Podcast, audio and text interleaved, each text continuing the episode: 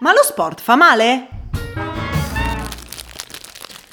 Ciao a tutti. Ciao ragazzi.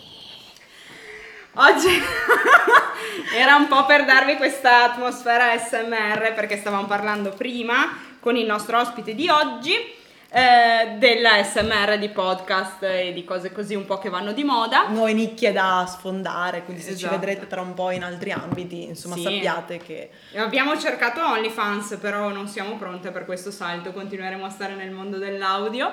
E comunque siamo qui oggi con Marco Grinzato da Venezia. Che fa nella vita, ce lo dice lui. Esatto, perché la nostra solita prima domanda è: chi sei? Quindi ciao Marco. Ciao ragazzi, ciao Sara, ciao Beatrice. Io di lavoro faccio il personal trainer e il preparatore atletico. Vengo, come avete detto, da Venezia, mitica Serenissima.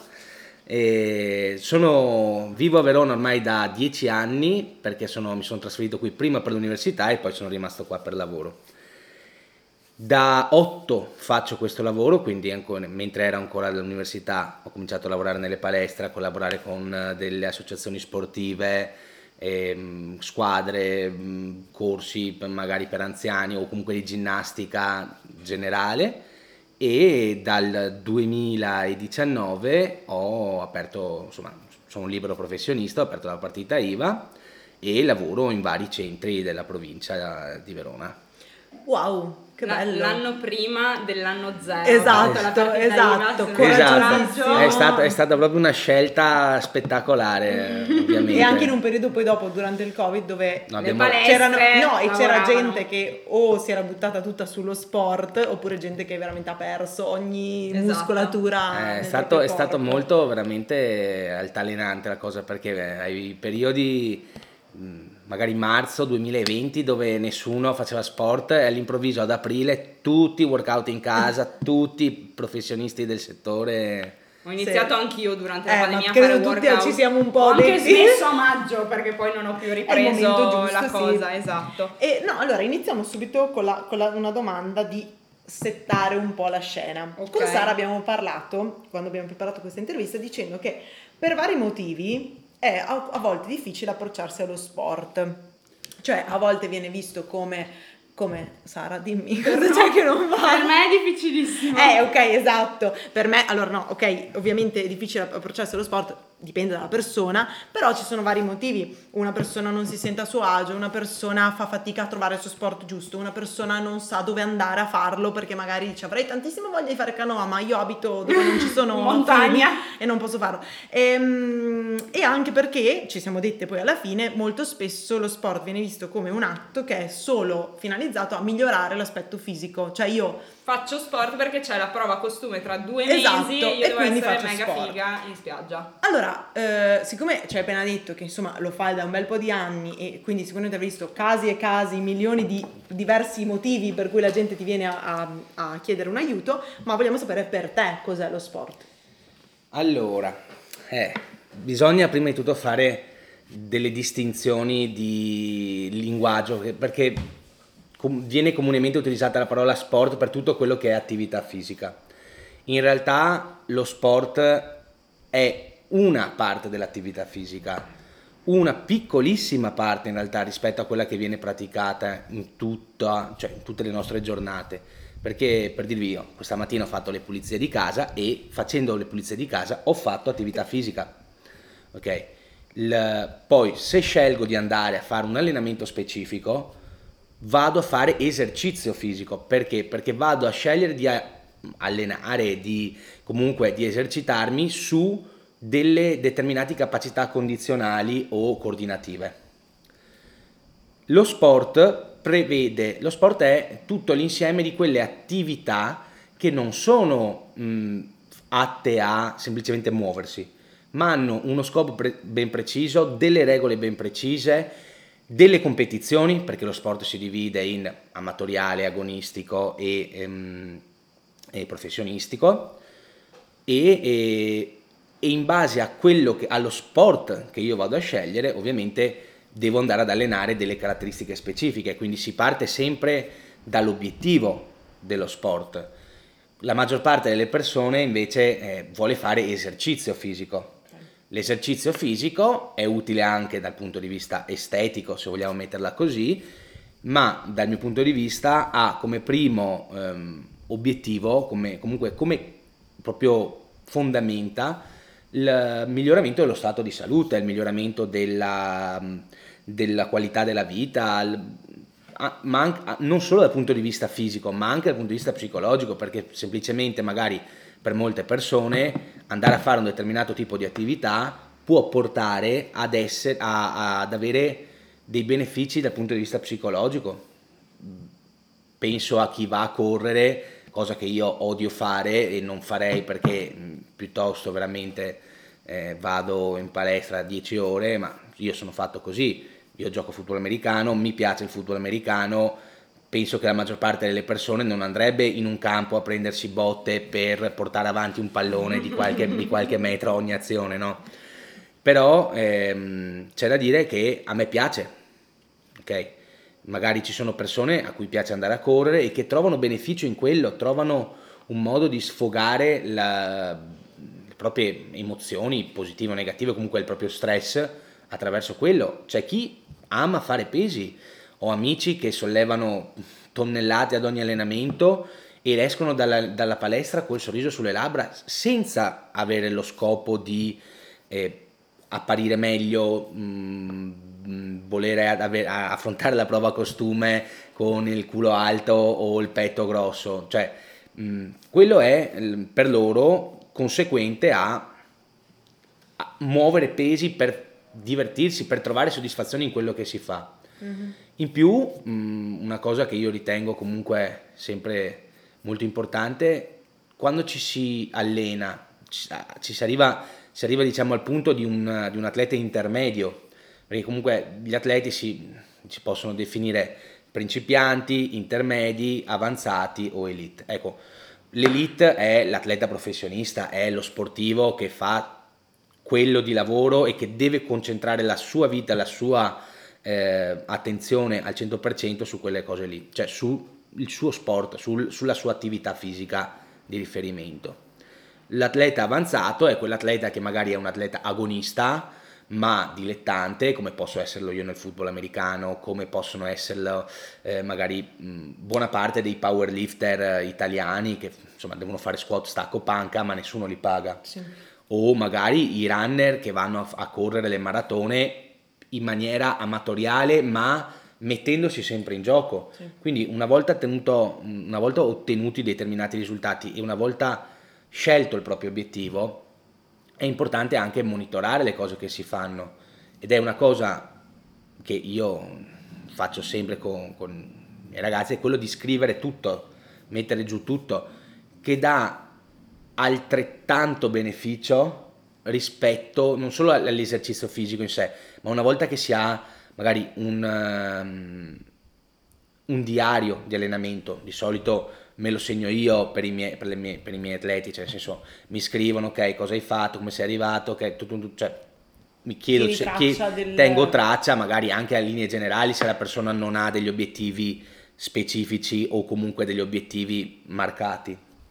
Però una volta tenuta traccia si può andare a recuperare i dati vecchi e dimostrare alla persona che ci sono stati effettivi miglioramenti nel suo allenamento, che magari in 3 mesi, senza neanche accorgersene, riesce a fare il doppio delle ripetizioni, il doppio degli esercizi, il doppio dei carichi, e che quindi diventa motivazionale anche questa cosa qui e ti porta a volerti mettere di nuovo in gioco e a voler cercare di migliorare su altre cose, magari perché magari si è arrivati anche a già buoni livelli. Si è messo diciamo al sicuro questa cosa, cioè, e ti sposti su. Magari ok, siamo bravi a fare uno squat, perfetto, possiamo provare a fare un po' di pesistica olimpica, mi piacerebbe provarla, boh, perfetto, allora guarda, io posso portarti alle basi, vuoi l'avanzato, lì io per dire reindirizzo alcuni anche miei clienti storici da altri professionisti per delle cose per cui magari loro sono degli specialisti, specialisti magari nella mobilità articolare, specialisti nella pesistica olimpica, cosa che conosco ma che non, di cui non sono uno specialista, non sono un allenatore di pesistica olimpica, la sfrutto per i miei scopi e questo secondo me, questa ultima cosa che ho detto in realtà è quello che noi dobbiamo prendere in realtà dall'allenamento, cioè noi dobbiamo sfruttare l'allenamento per i nostri scopi, okay? Quindi partire da noi, io parto sempre dagli obiettivi della persona. Se arriva una persona e mi dice guarda, mi arriva Sara e mi dice io non sono abituata ad andare a fare esercizio fisico, come ha detto lei, non ce la faccio, non riesco ad andare in palestra, non riesco a fare allenamento, proviamo a partire da delle cose semplici, dalle cose che ti piacciono. A Sara piace? Mi piace il Pilates in realtà. Perfetto, allora partiamo da Pilates, partiamo da quelli che sono i precetti del Pilates, no? Quindi movimenti all'interno di un range articolare elevato, lenti, magari contrazioni isometriche, partiamo da lì, cioè ecco, perché c'è difficoltà soprattutto magari, io l'ho notata molto nelle donne questa cosa, forse per una questione più sociale e culturale che reale, cioè che effettiva a livello fisico, perché poi quando ci si riesce ad approcciare al 100%, uno quando si riesce a lasciarsi andare, sblocca, no? Sì. Quando ci si riesce a sbloccare si va. Sara le piace il Pilates, e allora troviamo una scuola di Pilates, troviamo una classe di Pilates, vai e fai Pilates. Però è anche vero che per esempio dico mi piace il Pilates, però non ho grande contezza di quelli che sono le varie possibilità di fare esercizio fisico, cioè non ho idea all'interno di una palestra di tutto quello che si può fare, di come si può costruire una scheda, cioè per questo penso anche sia importante avere un approccio che non sia, cioè io l'unica volta che mi sono iscritta in palestra, tra l'altro il mio personal trainer era un vostro amico, fatalità, ma proprio per pura fatalità, e sono andata e ho detto vorrei alzare il culo, fine, quindi sono andata con un obiettivo che però era estetico, però io per esempio, a parte lo sport a scuola, quindi classico pallavolo, una volta abbiamo fatto rugby, basket, badminton, ping pong, e poco altro, calcio, non abbiamo mai fatto altro, quindi secondo me c'è anche poca informazione rispetto a quello che può essere il mondo dello sport, che è super variegato. Sì, perché sfortunatamente fino a qualche anno fa diciamo il mondo, lo sport è veramente, cioè se noi prendiamo la parola sport come attività fisica o come esercizio fisico, veramente andiamo a coinvolgere tanta roba. Mettiamo che tu devi andare a fare esercizio fisico per te senza fare un'attività agonistica o senza andare a fare una cosa codificata come può essere la pallavolo o il basket o il calcio o quello che è, ma che tu voglia fare, tu voglia tenerti in allenamento per stare bene, avere, diciamo, bruciare qualcosa, anche se è proprio è riduttivo rispetto a cosa no, è blasfemia in realtà, più che riduttivo, perché magari ve lo spiego dopo. Madonna. Perché c'è tanta disinformazione dal punto di vista sociale, fino a qualche tempo, adesso fortunatamente i social sono uno strumento potentissimo per cui possiamo anche informarci e capire, no? Ci sono degli ottimi divulgatori sportivi, diciamo, che però hanno molto meno seguito di fuffaroli, fitness influencer, gente che ti vende l'esercizio magico per avere il culo di Belen. Io ripeto il culo di Belen, ma perché è una cosa che ho sentito dire per almeno 100 volte da delle persone in palestra. Vorrei come se fosse il gold standard dei culi, diciamo così, scusate il linguaggio, ma vabbè, dirò culo tante volte. Sport. Esatto. Vabbè, questo guarda, non voglio mettere, cioè nel senso è una ecco, dobbiamo anche fare un culo. No, ma dobbiamo lì bisogna anche essere in grado di discernere da quello che è l'immagine e quello che è la realtà. Esatto. Allora, lei vive vendendo la sua immagine. Certo. Quindi avrà la maggior parte di noi non vive vendendo la propria immagine, vive vendendo un servizio o un prodotto. Lei vende l'immagine Belen Rodriguez, come tutte le altre dive che possono essere Kim Kardashian, può essere Naomi Campbell, o tutto quello che possiamo prendere all'interno dell'estetica femminile o maschile che sia. cosa è reale e cosa no. Ecco, Jennifer Lopez un po' di tempo fa aveva detto che lei fa allenamento tutti i giorni, fa dieta, ogni settimana c'è il fisioterapista, il massaggiatore, quindi cioè non è realistico. Non è realistico per una persona normale che deve lavorare 8 ore al giorno, magari dovrebbe dormirne anche 7-8 al giorno, mangiare, fare la spesa, pulire, stare con la famiglia, stare con gli amici, stare con gli affetti, cioè, e magari doversi anche allenare tutti i giorni, magari 3 ore al giorno, cioè, diventa poco sostenibile nel lungo periodo. Quello che può essere, quello che noi possiamo, e che è una cosa che in realtà tanti giovani professionisti, io vedo da tanti miei colleghi più giovani, okay? Che quindi non sono, magari non arrivano da un'impostazione mentale tipica magari degli anni 80, dove c'era l'occhio della tigre, l'aggressività a tutti i costi, anche nei confronti del pesi, cioè la cultura sportiva, la cultura del corpo adesso si sta finalmente unendo anche alla cultura della mente, no?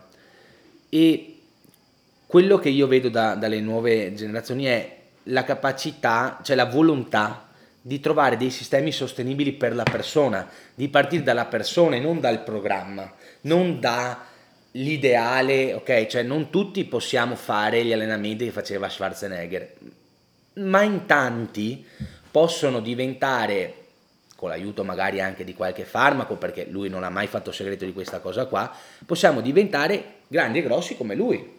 Non è impossibile, non c'è un'unica via, non è che per diventare come Schwarzenegger dobbiamo allenarci come Schwarzenegger.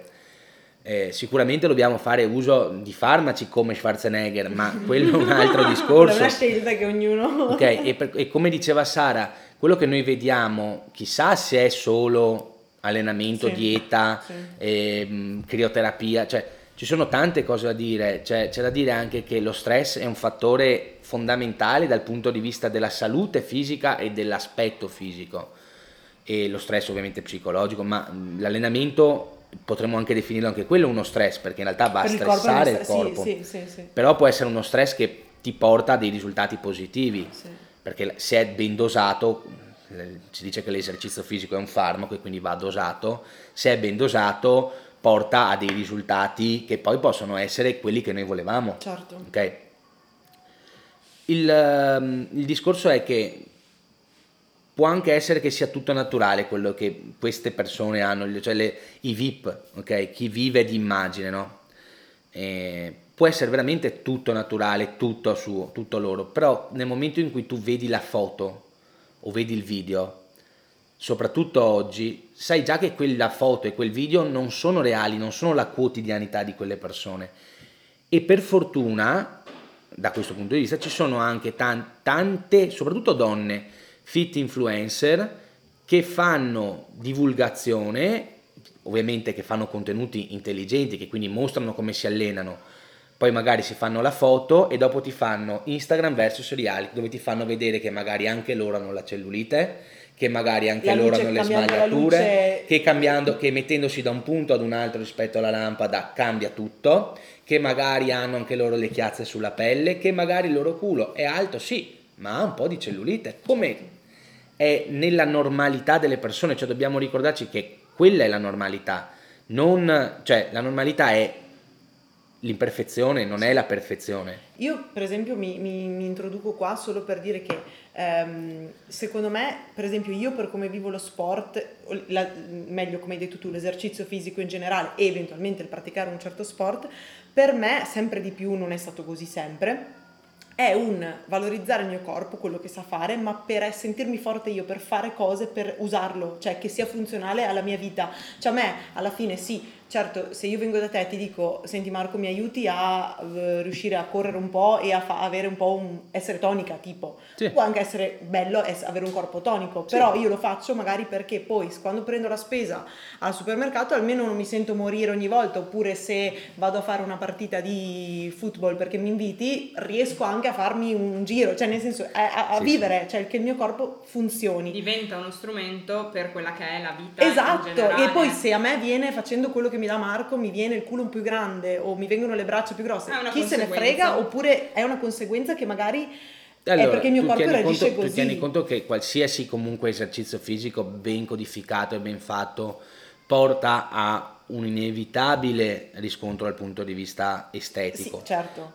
Lo possiamo vedere, i fisici, cioè riconosci, se hai un attimo di occhio clinico, riconosci il fisico di chi va a correre, di chi fa tanta attività cardiovascolare, come la corsa, come la bici, perché un ciclista avrà comunque sì, magari un torso poco, poco sviluppato, sì, a livello muscolare, magari comunque magro, tirato, quindi magari le vene in vista così, e delle gambe meno definite rispetto al torso, così come il culo, molto più sviluppato, però con una tonicità, e cioè che a toccarlo pari toccare il legno, quindi però quando, anche a volte si è sproporzionato, cioè no, adesso la parola è sbagliata, però quando noi parliamo di sport, quando uno va a fare uno sport specifico come può essere la corsa, un powerlifting, io lo prendo perché è l'esempio, cioè è lo sport della palestra, è l'unico vero sport che puoi fare in una palestra classica commerciale.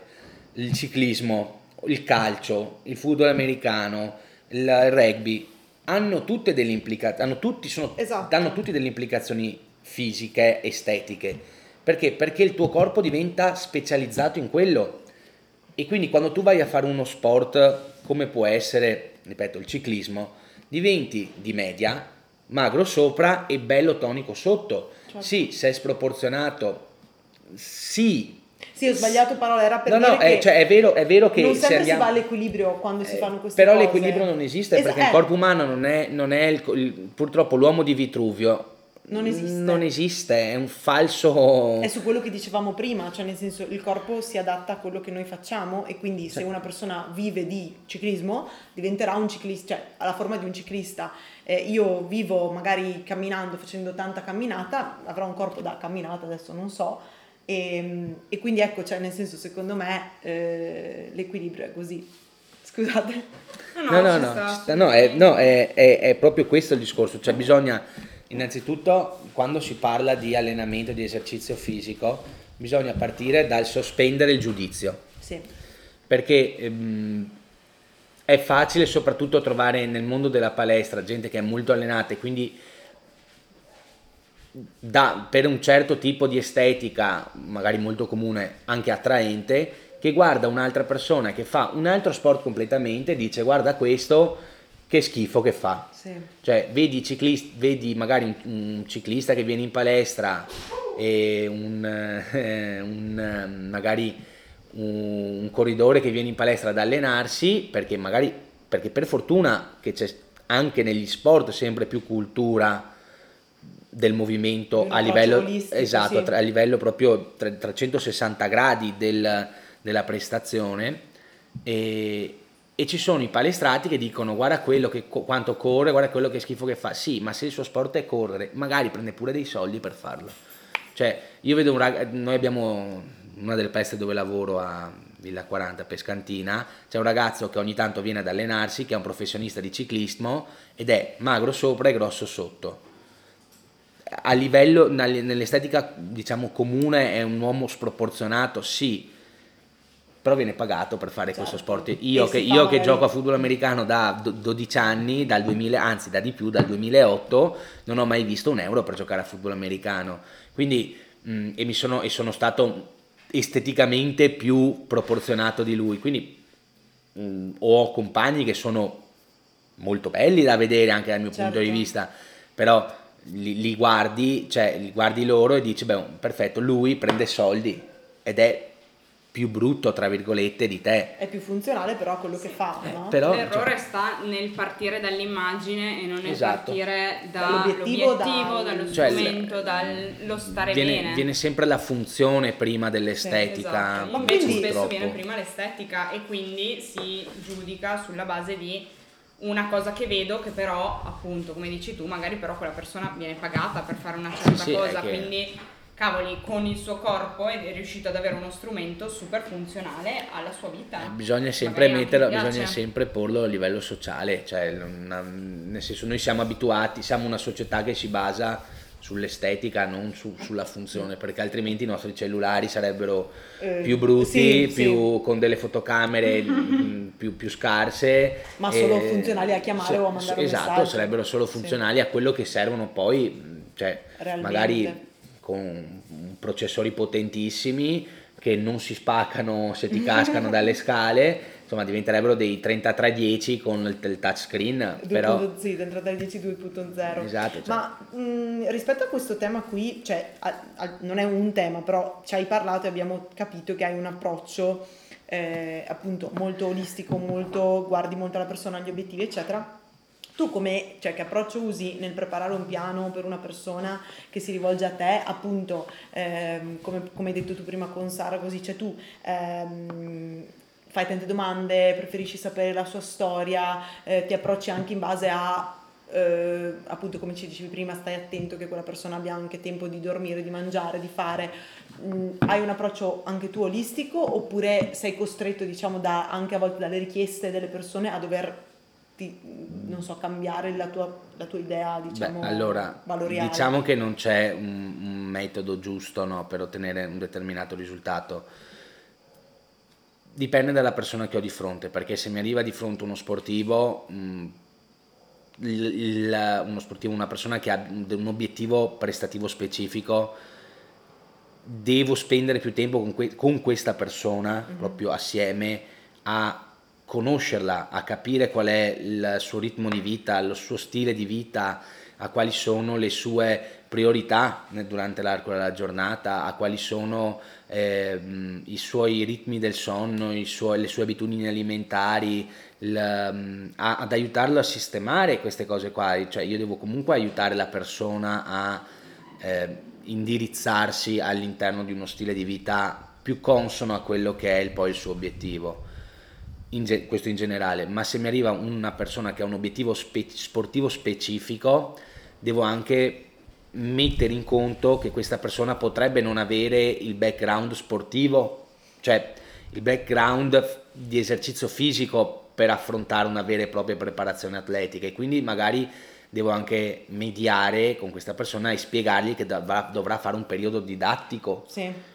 Se mi arriva una persona, magari soprattutto questo con i giovani è più comune, però se magari arriva una persona che è un atleta magari già sviluppato, già diciamo potremmo definirlo maturo, ecco, un atleta che ha già un background, bisogna anche vedere qual è lo stile di vita di questa persona, perché se poi questa persona vuole ottenere dei risultati ma di lavoro 8 ore al giorno mette giù l'asfalto per le strade, che è un lavoro logorante per il fisico, e magari mi mangia poco, perché magari mangia fuori a pranzo quel menù da lavoro, a colazione magari mangia una brioche o un caffè, e poi alla sera arriva a cena che si mangia 3 etti di pasta e va a letto, bisogna prendere in consegna questa persona anche con altri professionisti della nutrizione. Perché per ottenere una prestazione di un certo tipo c'è bisogno di energia, e se una persona consuma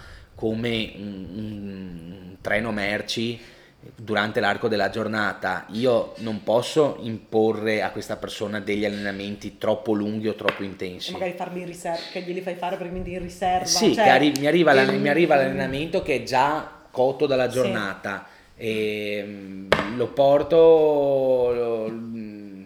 porto l'atleta, o che sia, cioè sia uomo o donna, porto l'atleta a sfinirsi e non avere magari abbastanza energie per recuperare il giorno dopo. Mm-hmm. E questa cosa qui, cioè il miglior integratore di tutti, una cosa che vorrei mettere in chiaro, sono 8 ore di sonno costanti a notte. Cioè se noi riuscissimo a dormire, io stesso sono il primo che non dorme 8 ore di sonno, da mezzanotte alle 8, dalle 11 alle 7, quello che è.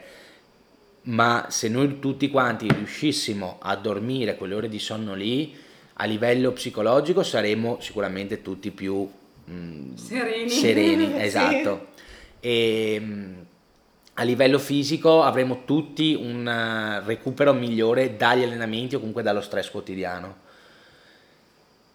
Poi Diciamo che ovviamente c'è la prestazione è, soprattutto negli sportivi, è un qualcosa di complesso, no? Che arriva da allenamento, stile di vita, alimentazione, recupero, quindi bisogna riuscire a mediare, no? Tutte queste cose qui. D'altro canto, nella persona normale queste cose valgono uguali, mm-hmm. Cioè anche nel general population, no? Come si dice in gergo, cioè nella popolazione generale, nella persona che ha semplicemente come obiettivo quello di stare bene col suo fisico, sia all'interno che all'esterno, diciamo, e è molto importante comunque riuscire a calibrare l'allenamento in base allo stile di vita, perché se io ho una persona che passa 8 ore al giorno seduta davanti al computer, io non posso pretendere che questa persona mi mangi 4.000 calorie come un atleta e non ingrassi, mm-hmm. Ok? E magari oppure performare degli esercizi da subito complessi, un po' più complessi.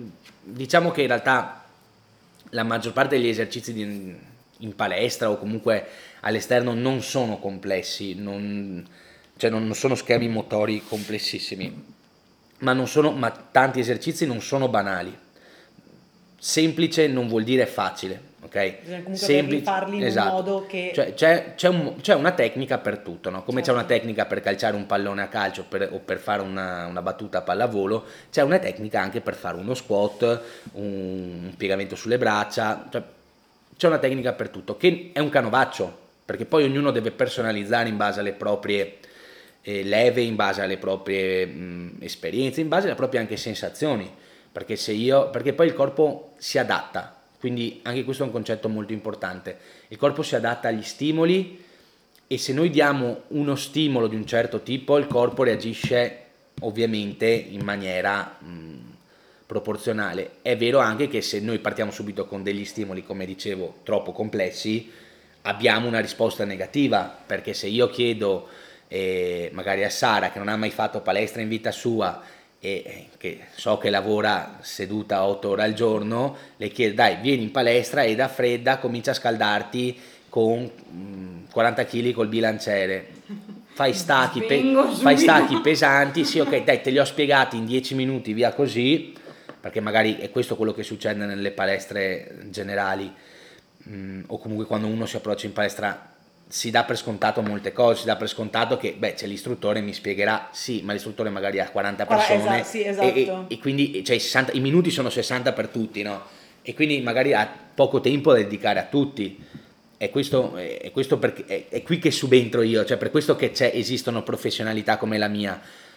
Tu mi chiami, mi scrivi, o comunque arrivi in palestra e chiedi e hai una persona dedicata a te per un'ora. Io lavoro sempre intorno ai 70 minuti perché mi piace dedicare un po' di tempo in più, però per un'ora, un'ora e mezza, 2 ore, cioè, scegli tu, nel senso col person dici, io voglio fare allenamenti da 2 ore, dedicami 2 ore, ok, allora dedichiamoci 2 ore, costruiamo 2 ore, certo. Okay. Prima c'è un percorso didattico, no? Di creazione degli schemi motori e poi viene da soli, si può avere anche il personal trainer lì, ma tu dai degli strumenti, è come nuotare nell'oceano sempre col salvagente, dopo un po' diventa limitante questa cosa qui, no? Cioè è vero che ti dà sicurezza, ma per imparare a nuotare, no? Devi mollarlo il salvagente,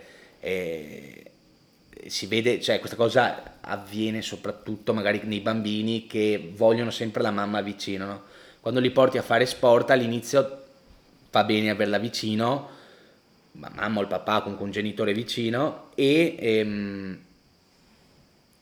piano piano sì. Deve essere compito anche dell'allenatore quello di allontanare i genitori, perché l'allenatore o l'allenatrice deve diventare la figura di riferimento, deve diventare il nuovo genitore in quel momento lì. L'unica figura che conta in quel momento lì è l'allenatore. Poi nel momento in cui una persona va in palestra, e parliamo di persone adulte, comunque da adolescenti in su, la mamma o il papà non c'è, ok? E diventa tipo il personal trainer deve diventare per il primo periodo il genitore, no? Sì. l'allenatore, però i veri progressi si fanno da soli, certo. Cioè l'allenatore dà dei feedback, dà delle indicazioni, sì, esatto, diventa una guida, diventa colui o colei che ti dà il tuo piano di allenamento e poi ti lascia andare, no? Un po' come fanno i genitori quando, certo. Quando diventi grande devono allentare il guinzaglio, e questa è una cosa che molti personal trainer non capiscono o fanno finta di non capire. Dicono ma questa persona qui quando non ci sono io fa le robe fatte male. Sì, è normale che faccia le robe fatte male, ma a un certo punto comincerà a ricordarsi dei tuoi insegnamenti e comincerà allora a migliorare e cominceranno ad arrivare i feedback interni, che sono una delle parti, diciamo, dell'apprendimento motorio, dell'apprendimento in generale. Anche quando impariamo a leggere, all'inizio ci legge la mamma, il papà, l'insegnante, quello che è, e poi cominciamo a leggere noi da soli. Prima male, lentamente a voce alta e pian piano a voce sempre più bassa, poi mentalmente, poi sempre più veloce, poi se siamo appassionati diventiamo delle macchinette a leggere. E questo funziona per tutte le cose che riguardano l'essere umano. Più noi spendiamo tempo su un'attività, più noi diventiamo esperti in questa attività. Il discorso è che se continuiamo a farlo con l'ancora o comunque col guinzaglio corto, e quindi legati a magari l'ora di personal training o la presenza di una persona lì, non acquisiremo mai quella capacità di diventare indipendenti. E per me è fondamentale che i miei clienti e le mie clienti diventino indipendenti, perché magari non avrei bisogno solo di 10, ma di 20, 50 lezioni, cioè che sono praticamente 6 mesi se ne fai 2 volte a settimana. Però fatte queste lezioni, perché ognuno di noi poi è diverso. Io, per dire, sono stato uno abbastanza duro di comprendonio. Da giovane ero abbastanza imbarazzante dal punto di vista motorio. Poi all'improvviso ho capito com'è posizionato il mio corpo nello spazio, e adesso se mi dai un feedback riesco a eseguire abbastanza bene anche movimenti abbastanza complessi. Però magari a 15 anni se un professionista che non ha magari non aveva empatia mi avesse visto a 15 anni, non avrebbe scommesso su di me, certo. E magari invece scommettere qualche ora in più su di me, o comunque se io avessi investito qualche ora in più su determinate cose, magari avrei potuto imparare prima determinati schemi motori, come possono essere le verticali, come possono essere cose anche un po' più complesse. Basta trovare, secondo me, la quadra giusta tra l'insegnante, che deve essere onesto e vedere quando questa persona comincia a migliorare e lasciare piano piano, no, il guinzaglio lungo, e noi con essere sia umili nel dire ok, sono capace, non sono capace, cioè essere intellettualmente onesti con noi stessi, e da un altro punto di vista anche le ore che noi abbiamo speso dietro, perché se abbiamo fatto 50 ore nell'ultimo mese a fare un'attività, a fare solo un'attività, solo un esercizio o 2 esercizi o 3 esercizi, 50 ore non sono poche, sono una media di 12-13 ore alla settimana, che vuol dire se le mettiamo nei canonici 4 allenamenti settimanali, sono 3 ore di allenamento a botta, no? E se noi prendiamo 50 ore, uno dice 50 ore, sì, ok, però se comincia a farti un conto che sono 3 ore di allenamento 4 volte alla settimana, comincia, con tutta la vita che c'è, e magari ci spendi soldi e ci spendi energie, dopo un mese cominci già a essere un minimo autonomo, no? Su questa cosa, certo. Qua chiaro. Quindi adesso ho divagato dalla domanda iniziale, ma tornando proprio a come io imposto un programma, io parto dalla persona, parto, cioè devo conoscere la persona, quindi ho bisogno di tempo per parlarci e ho bisogno di tempo per vedere le capacità proprio sia coordinative, che quindi sono forza, coordinazione, cioè propriocezione, flessibilità, ok? Sia le capacità condizionali, cioè devo capire se una persona dopo 10 squat ha il fiatone perché dal punto di vista aerobico è macinata, sì. Oppure magari abbiamo a che fare con fumatori pesanti, quelli che fumano 20, 30, 40 sigarette al giorno, ti ritrovi magari ad avere persone che, per quanto non lo diresti, non reggono, sì, l'allenamento di un bambino, o magari, ecco, persone che non hanno mai allenato qualcosa, quindi magari chi arriva dalla corsa o chi arriva dalla palestra la porti ad approcciare uno stile di allenamento completamente differente e ti ritrovi ad avere dei risultati. Ti sembra che non abbiano mai, sì, fatto... cioè dici, ma scusami, ma tu non hai mai fatto uno squat con bilanciere? No, se questa persona ha corso da quando ha 6 anni a quando ne ha 20 e non ha mai approcciato una palestra prima e non ha mai fatto preparazione atletica prima, sarà difficile che questa persona all'inizio abbia, no, la coordinazione e la propriocezione in quello. Magari dal punto di vista della biomeccanica della corsa è cioè una statua greca, cioè una bellissima da vedere, cioè lo prendi a fotogrammi ed hai, ogni fotogramma è sui libri, come quelli, esatto, che hai studiato, da libri di testo, no? Da libri di testo, e lo porti in palestra lì, cioè, mi fai vedere come vai in accosciata, e arrivano a metà strada e gli dici stretching mai fatto. Certo. Mai fatto, eppure magari sono flessibilissimi perché sono ultra specialisti, certo. E quindi devo partire da queste informazioni qui. Adesso torniamo su Sara, no? Che arriva in palestra, le piace il cavia di oggi, le piace il Pilates, no? Lei ha fatto Pilates, magari continua a fare corsi di Pilates, però magari dal punto di vista estetico non vede miglioramenti. Qual è la tua giornata tipo? Raccontami dal lunedì al venerdì, e il sabato e la domenica cosa fai? Sto seduta 8 ore al giorno in un ufficio davanti al computer. Hai un computer fisso e un computer portatile? Fisso. Lo schermo è a un'altezza adeguata per rimanere dritta con la schiena? Sì, anche se sto gobba, però sì. Ok, da questo punto di vista ci sono degli accorgimenti che puoi tenere, vabbè, e ti spiego gli accorgimenti, no? E...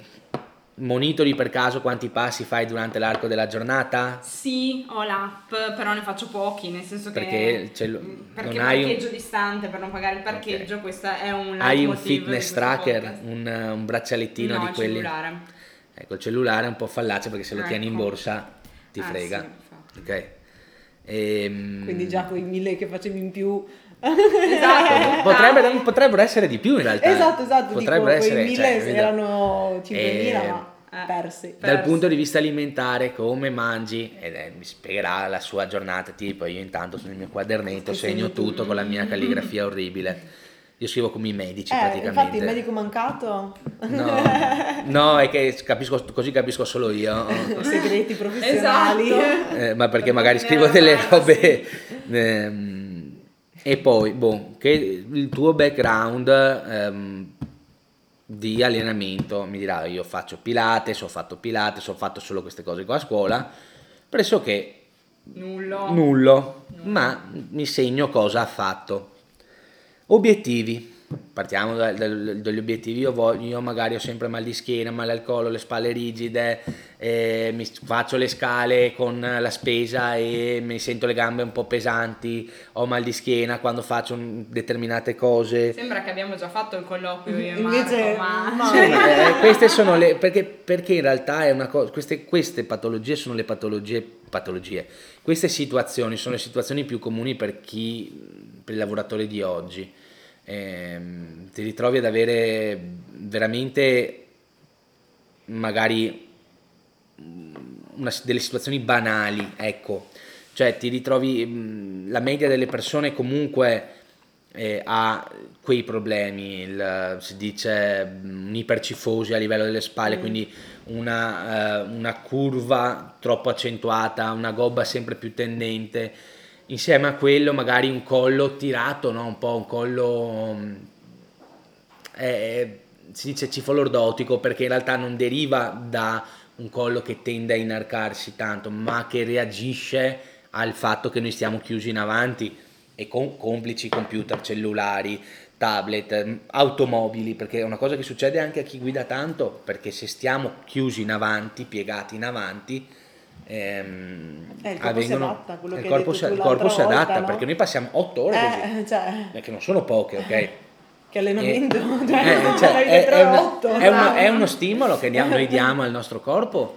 Dall'altra parte, quello che noi possiamo fare all'inizio come percorso allenante è cercare di arginare questo genere di atteggiamenti senza però dimenticarci quello che è l'obiettivo di Sara. Sara ha un obiettivo comunque estetico. Diciamo che se noi le mettiamo a fare determinati esercizi fatti con una progressione intelligente, che quindi non preveda da 0 a 100 nel giro di un mese, perché il nostro corpo non si adatta in meno di 3 settimane. Non si adatta vuol dire che proprio non impara un gesto in meno di 3 settimane. La regola dei 21 giorni, delle 21 volte per qualcosa. Beh, c'è in tante cose comunque. C'è in realtà una delle regole importanti dell'apprendimento sono si parla delle ore di tempo speso. Diciamo che sopra le 10.000 ore di tempo spese su un'attività diventi un esperto in quell'attività, ma per parlare di 10.000 ore dovremmo prendere 2 ore al giorno per tipo 10 anni. Okay. Cioè, quindi Sara, dai, inizia che tra 10 anni apriamo il canale adesso di Pilates tra 10 anni, un po' in ritardo ma sul ormai, tema ma esatto. Partiremo anche da delle cose che possono essere utili a lei ma poco aggressive dal punto di vista psicologico, perché non possiamo perché ci si butta anche giù se non cioè, perché io penso se tu mi dai un esercizio che magari è anche perfetto per me, però io vedo che non riesco a farlo e che faccio schifo, cioè tipo lo fai 3 volte sei stanca, mi butto giù e magari è peggio. Allora magari tu dovresti, cioè tu credo pensi anche a dare anche un po' la soddisfazione che a ogni allenamento io mi senta ogni allenamento devi comunque felice, trovare soddisfazione di aver fatto qualcosa, esatto, fatica, tutto quello che vuoi, però se dopo 2 settimane ti cominci a rendere conto che magari facevi, che ne so, uno squat a corpo libero e prima facevi 3 serie da 12 ed eri KO, alla 4ª settimana fai 4 serie da 15 e dici sono fresca. Sì, quasi. Sì. Ok, posso cominciare, cioè sì, quasi ci metto su un carico. Allora comincio a usare magari, anche lì, mi va Marco e dice no, aspetta, il carico non è che ti prendi subito un bilanciere sulle spalle. Puoi farlo, sì, si fa, però hai bisogno di un occhio clinico sempre presente quando fai questo genere di passaggi. Ci sono delle progressioni più lente e più sicure che ti possono permettere magari di fare prima squat a corpo libero, poi squat con una kettlebell o con un manubrio, poi squat con un bilanciere magari vuoto, ecco, so che anche bilanciere vuoto, magari io prediligo sempre un front squat all'inizio, se c'è la mobilità e se la persona è abbastanza giovane, perché dopo un certo punto e con un certo stile di vita certe strutture come la spalla, il gomito, il polso tendono ad adattarsi molto alla quotidianità, e se noi andassimo ad affrontare un front squat con Sara probabilmente sentirebbe subito molto fastidio sull'avambraccio e sul gomito, ma è normalissimo, ma questo con lei, ma lo sento, paradossalmente lo percepisco io che il computer lo uso molto poco durante l'arco della settimana. Ma senti, tu praticamente sei stato bravissimo perché hai risposto a tutte le domande senza che noi dovessimo fartele. Esatto. Però io Vai, non so se tu hai una prima dell'ultima bellissima domanda. Dell'ultima? No, io siccome mi capita di pensare agli anni, nei miei momenti di nostalgia verso la giovinezza, no, mi capita di pensare a come io sono stata educata allo sport, cioè non sono stata educata a una vita attiva allo sport, un po' perché in famiglia mia non è che fossimo dei grandi sportivi, un po' perché nel momento in cui facevo sport a scuola, facevo 2 ore di sport a scuola e fine lì, poi dovevo andare a casa a studiare 10.000 ore al giorno. Quale potrebbe essere il giusto bilanciamento per iniziare a fare un percorso di vita attiva sia da piccoli che da adulti? Cioè, c'è una formula che potrebbe essere vincente per avvicinarsi allo stare bene, però senza prenderlo come che cazzo devo andare in palestra, che palle, è pesante, oppure non so che sport scegliere, cioè passando le barriere in maniera naturale. Allora, ti darò la risposta più comune, allora, che ti sentirai, che se di fronte a te hai un bravo professionista, quando tu fai una domanda del genere, la risposta è questa: dipende. Dipende. Come tutto. Mi sa che allora è una cosa difficile, non c'è una regola specifica, no? Perché dipende dal tempo che tu hai a disposizione, perché bisogna sempre partire dalla persona. Se io davanti ho una persona che mi fa 8 ore seduta sulla sedia, non sul tapirulano, seduta sul tapirulano, e va dietro e sale, una persona che magari nello stesso gruppo, ed è il problema questo, un attimino dopo faccio un piccolo inciso, ed è un problema dei corsi, delle classi, tipo corsi fitness, crossfit, eccetera. Hai troppe persone diverse nello stesso gruppo. Beh, io ho provato per quanto tu possa provare a dare più livelli di interpretazione, cioè dello stesso allenamento, non puoi farlo, non puoi essere perfetto per tutti. Questo credo che valga in realtà per tutte le cose nella vita, non si può essere sempre perfetti, no? Però è il motivo per cui anche quando facevo i corsi io cercavo di dare almeno 2 opzioni differenti, una semplice e una più complicata. D'altro canto, a un certo punto i corsi sono limitanti per chi vuole migliorare. Per chi vuole stare in compagnia e divertirsi, benissimo. Che è anche una parte, anche quella. Che è fondamentale, dal mio punto di vista è fondamentale, perché la socialità, la motivazione fanno tutto. Se sei una persona che comunque chiacchiera, magari ti fai delle piccole sfide magari stringi amicizie all'interno del tuo gruppo sportivo. Io sono abituato a fare sport di squadra, per me se non c'è socialità non ne vale la pena. Sì. Cioè, io non sono una di quelle persone che va in palestra cuffiette e cappuccio tirato e Eminem nelle cuffie, no? e intanto sotto, no? Video motivazionali, cioè per me l'ambiente anche palestra è comunque un ambiente di socialità, quindi cerco di allenarmi in orari in cui non ci siano clienti, però perché comunque poi diventa un po' difficile anche allenarsi se hai una persona che viene lì ogni 3x2 e dice ma poi mi guardi questo, e magari ti stai allenando, hai poco tempo, però sto meglio quando sono in compagnia con altra gente che mi alleno, quindi meglio fare una ripetizione in meno ma una chiacchiera in più e questo secondo me vale anche per la parte del discorso che mi hai chiesto, cioè come fai a trovare la tua dimensione, no? nell'attività fisica, nell'esercizio fisico, nello sport. Devi cercare di capire qual è l'attività che ti piace, partire da te, partire da quali sono le sensazioni che ti piace sentire. Se ti piace sentire, no, qua a Verona si dice la carne grea, in gergo tecnico si dicono i DOMS, okay, che sono che sta per Delayed Onset Muscle Soreness, no? Per dolenza muscolare insorgenza ritardata in italiano, che sono quei dolori, no, che sentiamo quando facciamo un'attività fisica intensa o nuova. I muscoli duri, ci sentiamo tutti... C'è chi piace sentire quella sensazione e quindi devono sentirsi spaccati dopo gli allenamenti. C'è chi piace sentire magari una sensazione di relax a fine allenamento, c'è chi piace sentire la stanchezza, c'è chi piace sentire le endorfine che sono in circolo, quindi allenamenti magari intensi e lunghi, quindi quella sensazione di benessere post allenamento o durante l'allenamento. Bisogna partire da questo. Il nostro corpo anche dopo qualche seduta, qualsiasi attività comincia a diventare piacevole, ok?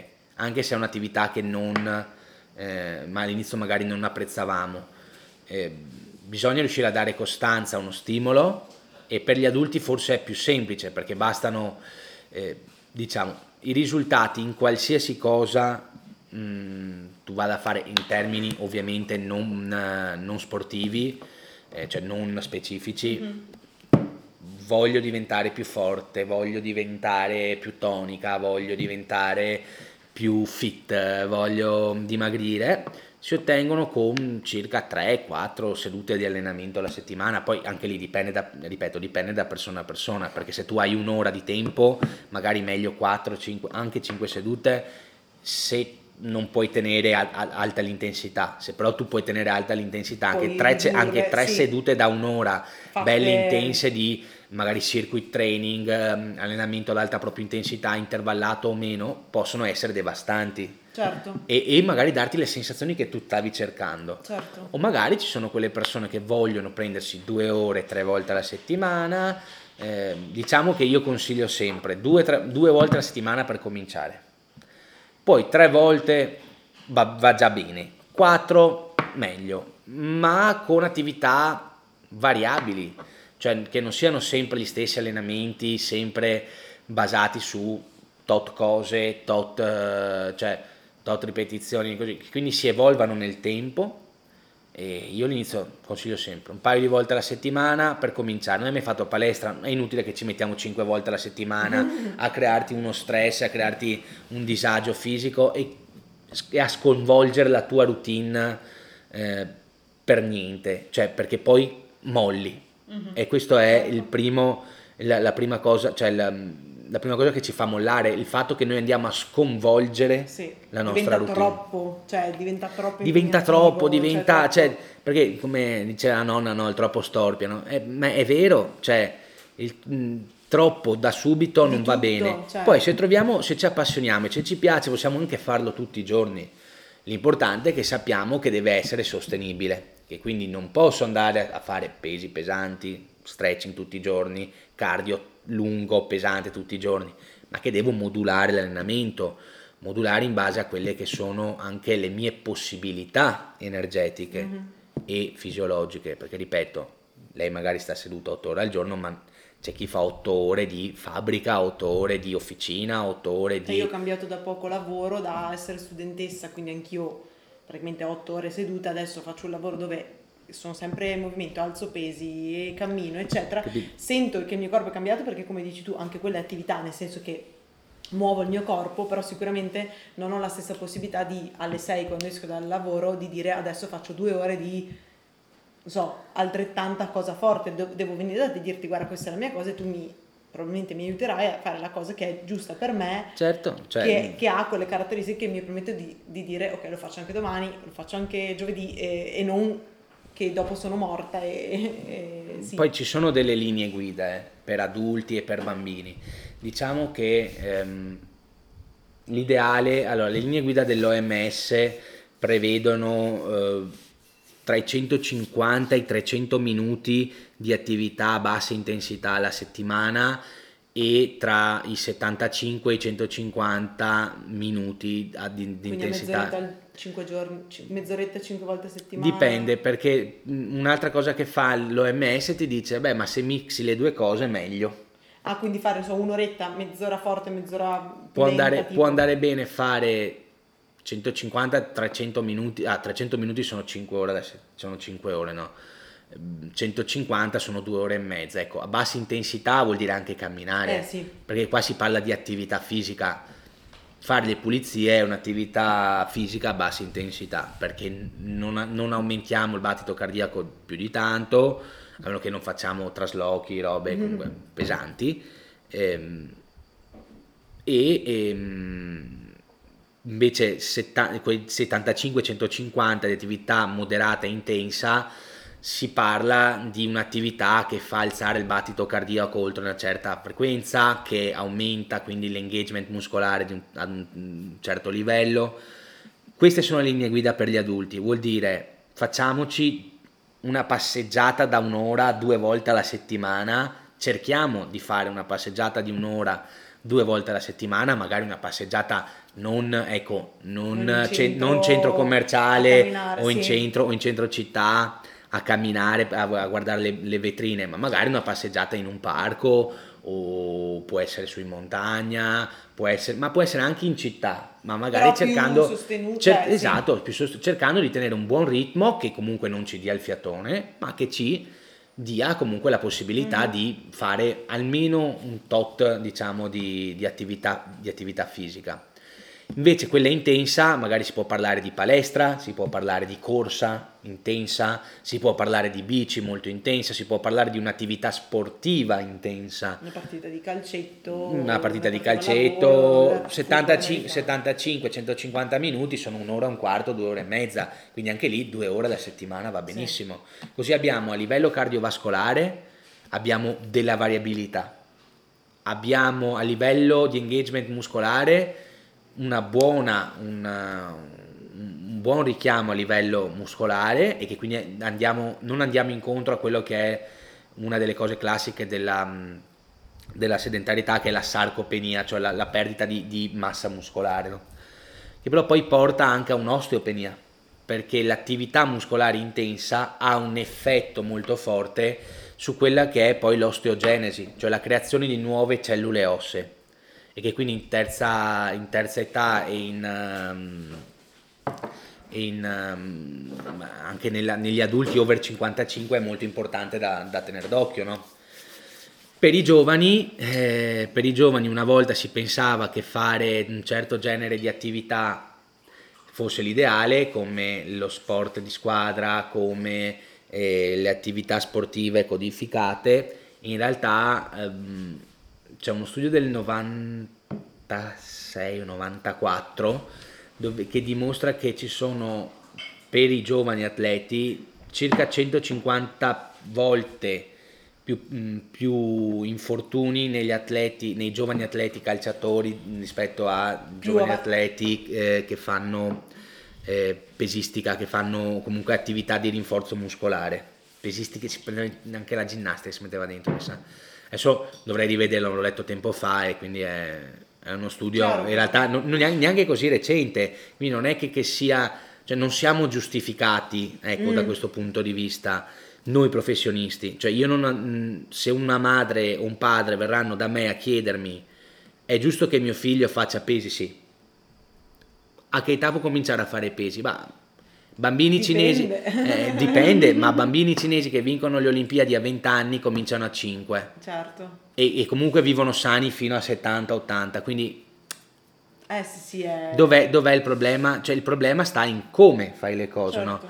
Non puoi far partire un bambino e mettergli in mano un bilanciere e dirgli fai stacchi da terra, fai girate olimpiche, fai una verticale o un salto mortale. Se non l'ha mai fatto non lo può fare.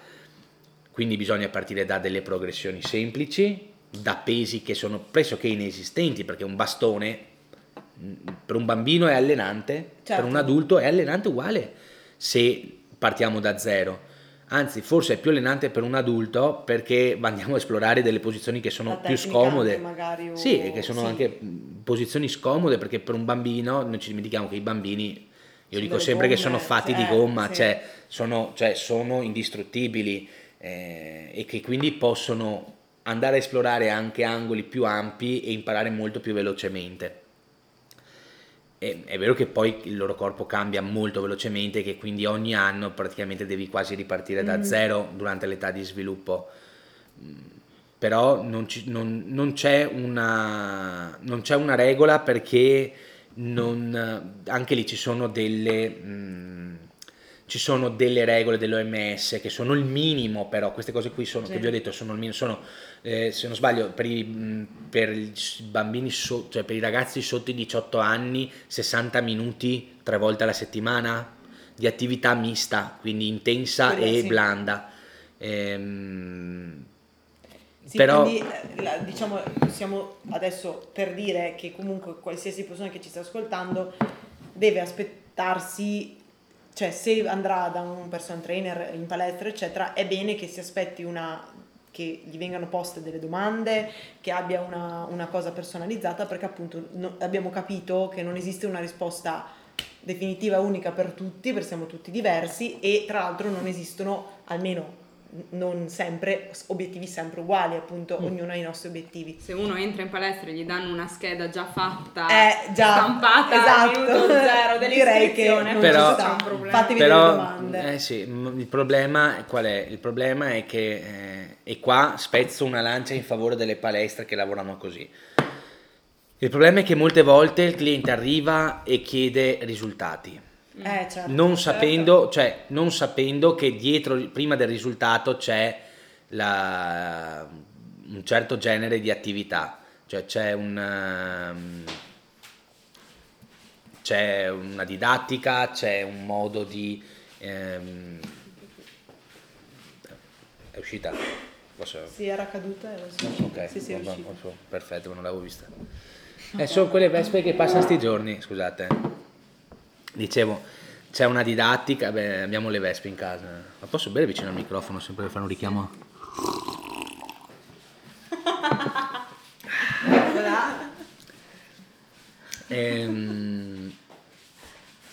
Dicevo, c'è una didattica, magari la persona arriva e dice, cavolo, sto spendendo, faccio un esempio, 50 euro, vado in palestra e dico, no, siccome devo rimettermi in forma faccio l'annuale così sono costretto. No, non sei costretto, perché non ci stai già dando l'importanza a quello che è, cioè tu devi arrivare in palestra e dire, e questo è un consiglio che do sempre a tutti, io ho questi obiettivi, non ho mai fatto palestra o facevo palestra o faccio palestra, quindi non ho bisogno di nessuno e... cosa potete fare voi per darmi, per farmi raggiungere questi obiettivi? E poi valutare se... E poi valutare, perché se, perché se la palestra poi ti dice, guarda, te lo dico chiaro e tondo, vieni qua da noi, però se non hai mai fatto palestra, io non ti faccio entrare in sala se tu non prendi un tot di lezioni in personal training. E allora lì, quanto costa le lezioni in personal training? E giù l'ammazzata, perfetto. Ci sono palestre che lavorano con... un costo, diciamo, facilitato, diciamo, comunque un entry level, un costo, diciamo, incentivante anche a iscriverti. A iscriverti, ma magari ti dicono, guarda, non fare l'abbonamento subito, fatti 10 lezioni, è vero, costa tanto, però poi con queste 10 lezioni cominci a muoverti in maniera serena, ti affidiamo a uno dei nostri personal trainer e cominci a lavorare bene. E questa è la maniera, diciamo, secondo me più adatta. Poi la più sostenibile è, arrivi in palestra, guarda, c'è l'abbonamento così, io ti do anche delle lezioni, se tu metti, che so, costa 500 euro l'abbonamento annuale, c'è tipo una media di 40 euro al mese più o meno, però all'inizio in promo hai un pacchetto da 10 lezioni invece che 500 euro a 300 euro. Queste lezioni per te sono, magari la palestra guadagna meno e anche il trainer magari va a guadagnare meno. Ma cosa succede? Succede che sensibilizzi anche la persona alla cultura e alla figura del personal trainer, che non è più il grosso della palestra che si fa il corsetto di un weekend e ti mostra come fare la panca piana e ti dice che per diventare grosso devi... Cioè, diventa, ok, guarda, il tuo obiettivo è questo, ti affido a questa persona. Quindi le palestre che lavorano bene fanno anche un'indagine delle necessità della persona, cioè cercano anche loro di capire chi sei e a quale trainer affidarti. Perché se a me affidano un ragazzo che arriva e dice vengo in palestra perché voglio diventare il nuovo The Rock, non me ne frega niente, e arriva in palestra già con la canotta scapezzolata, parlo con chi di dovere, gli dico: guarda, questo non è il mio genere di cliente, magari ne faccio uno in meno, ci perdo a livello economico, a livello lavorativo, ma lavoro con persone che sono anche più compatibili con me, si creerà un rapporto migliore, poi magari sono ragazzini, due schiaffi dietro la coppa e li metti in riga, no, scherzo. Scherziamo, era una battuta forse. Diciamo che però effettivamente ci sono dei clienti che io non accetto, ma che magari mi scrivono, magari amici di amici: guarda, io ho bisogno di una preparazione atletica per l'ultra endurance e io non sono uno specialista in quest'ambito qua, quindi li reindirizzo da dei colleghi che rispetto molto e con cui so che posso lavorare anche bene per la parte di preparazione fisica specifica, e a cui loro magari reindirizzano a me per la parte di allenamento della forza, allenamento del condizionante a livello metabolico. È come per fare un esempio, credo è come tipo i medici specializzati, no? Esatto. C'è il medico generale che ti può aiutare se hai una banale influenza o se devi chiedergli un consiglio, poi lui ti dice: vai dal fisioterapista per questo, certo, vai dall'endocrinologo per questo. Le basi, avendo comunque studiato scienze motorie, esatto. Se hai delle basi a questo punto di vista, comunque capisci, più che altro capisci un po' tutto, no? Cioè riesci a gestire, dire ok, guarda, questo riesco a leggere il tuo piano di allenamento per la parte cardiovascolare e io ci inserisco la parte, certo, di forza, ma può essere come chi magari ha particolari situazioni patologiche che io magari non conosco bene. Ho dei colleghi che anche lì che so che sono abili in questo settore qua e che hanno fatto di questo settore la loro professione, certo, e allora li rindirizzo a queste persone. Poi la persona, il cliente, ripeto, la persona generale, l'essere umano medio, ecco come piace chiamarlo a me, è semplice da gestire perché rientra in delle categorie standard il più delle volte, ma è anche vero che a ogni persona poi, se fisicamente rientra in alcune categorie, poi magari a livello di interessi, a livello di gusti, ognuno è unico, certo, e quindi devi partire sempre dalla persona, certo, perché magari Sara è così, Sara viene da me e io gli dico: guarda Sara, se a te piace far Pilates, magari posso darti le basi per imparare a muoverti in una palestra standard, ma forse ti conviene andare da questo mio collega o da questa mia collega, perché magari hanno un'impostazione più consona a lei. Certo. Ripeto, ci perdi dei soldi, però la professionalità, penso che la professionalità e l'etica venga prima, anche perché se tu riesci a essere onesto con le persone, penso che poi qualcosa ti torni indietro. Perlomeno a livello cosmico. Il karma è sempre. No, noi credo che siamo d'accordo. Adesso abbiamo parlato di obiettivi dei tuoi clienti, eccetera. Noi chiudiamo la nostra intervista con una domanda fondamentale per noi, esatto, curiosone. Quindi, qual è il tuo sogno nel cassetto rispetto alla tua professione? Allora, a me piacerebbe aprire un centro molto utopico, nel senso che a me piace lavorare sì con gli atleti, piace lavorare anche con le persone normali, ed è difficile trovare entrambe le cose, soprattutto in Italia, un posto che sia talmente grande, talmente omnicomprensivo da poter tenere dentro sia un centro di preparazione atletica che una palestra generalista. Diciamo che il mio sogno sarebbe avere un centro del genere in cui la gente si allena senza rompere le palle al prossimo, senza avere il classico marpione da palestra, senza avere drammi drammi tra le persone, senza, cioè mi piacerebbe avere una palestra in cui, diciamo, il giudizio è sospeso innanzitutto, cioè che uno viene e si allena perché vuole allenarsi come vuole, cioè come decide di allenarsi, capito? Cioè non è, cioè, se Sara vuole fare Pilates mentre Beatrice vuole fare stacchi, veniamo insieme in palestra, potete venire, no? Insieme in palestra, ma poi vi dividete ovviamente, sì, cioè certo, una certo va nella sua zona, l'altra va nell'altra. Mi piacerebbe avere un centro, una cosa del genere, però mi piacerebbe, perché lo trovo molto, perché trovo questa cosa molto stimolante, mi piacerebbe anche avere degli atleti all'interno, perché diventa un puzzle più complesso da dover assemblare.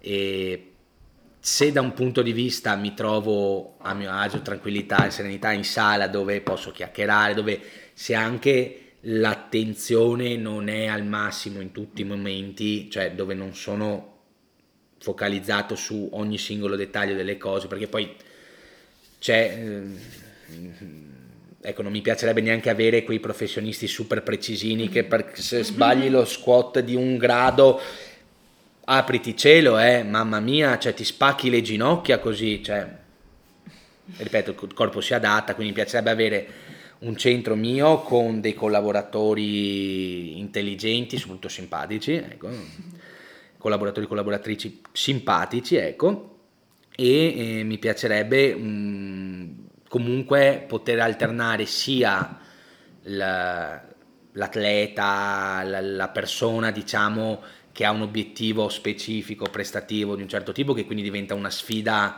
particolarmente ardua a livello magari intellettuale, e la persona standard che trova soddisfazione in quello che fa, senza, ripeto, senza drammi, senza protagonisti in palestra che vanno in palestra solo per essere gli alfa della palestra. Centro dove stare bene, che bello, sì, in tutti i sensi. La mia idea sarebbe quella, nel senso, cioè, un posto dove è bello per tutti allenarsi, certo, okay? E dove comunque hai un servizio di alto livello. Io ritengo che il servizio di alto livello vada pagato, poi lo metto in chiaro, nel senso sarà un centro di elite, dai. Sì, no, nel senso che comunque, cioè, c'è una cosa che mi piacerebbe anche che ci fosse più cultura a livello nazionale dell'attività fisica, certo, e dello sport, ma questo, cioè, sarebbe come apriremmo, sì, no, ma sarebbe come svuotare, cioè, un oceano con, sì, un bicchiere, esatto, cioè, non ci arriveremo mai alla fine probabilmente. No, è difficile, ma perché in Italia manca questa cultura. Fortunatamente i social stanno un attimino trasmettendo qualcosa di più, e fortunatamente si sta muovendo qualcosa anche in alto, diciamo, a livello governativo, però c'è ancora un po' di strada da fare, dai. Molta strada. Comunque noi abbiamo fatto questa puntata l'abbiamo già aperta, esatto, dai, sappi che adesso le porte ti si aprono, esatto, guarda, finanziatori, gente, esatto, quindi auguriamo di realizzare questo sogno. Ti ringraziamo per il tempo che ci hai dedicato, perché noi non avremmo mai potuto parlare di sport, noi due, da sole in una puntata, quindi era fondamentale avere una voce autorevole. Abbiamo capito che lo sport non fa male, in un determinato modo. Ho quasi pensato per un attimo di iniziare a fare qualcosa, potrebbe essere. Ti chiediamo, lasceremo in descrizione della puntata e su Instagram i tuoi contatti, certo, comunque dove trovarti, così semmai se la gente è stata interessata da quello che hai detto potrà contattarti. Assolutamente, sì. Quindi ti ringraziamo e andiamo a fare una corsa. Certo. Visto che mi piace tanto, andiamo, esatto, tutti insieme a correre adesso. Vai, voi partite che vi raggiungo. Dai, va bene, vai. Grazie per averci ascoltato. Grazie. Ciao. Grazie mille.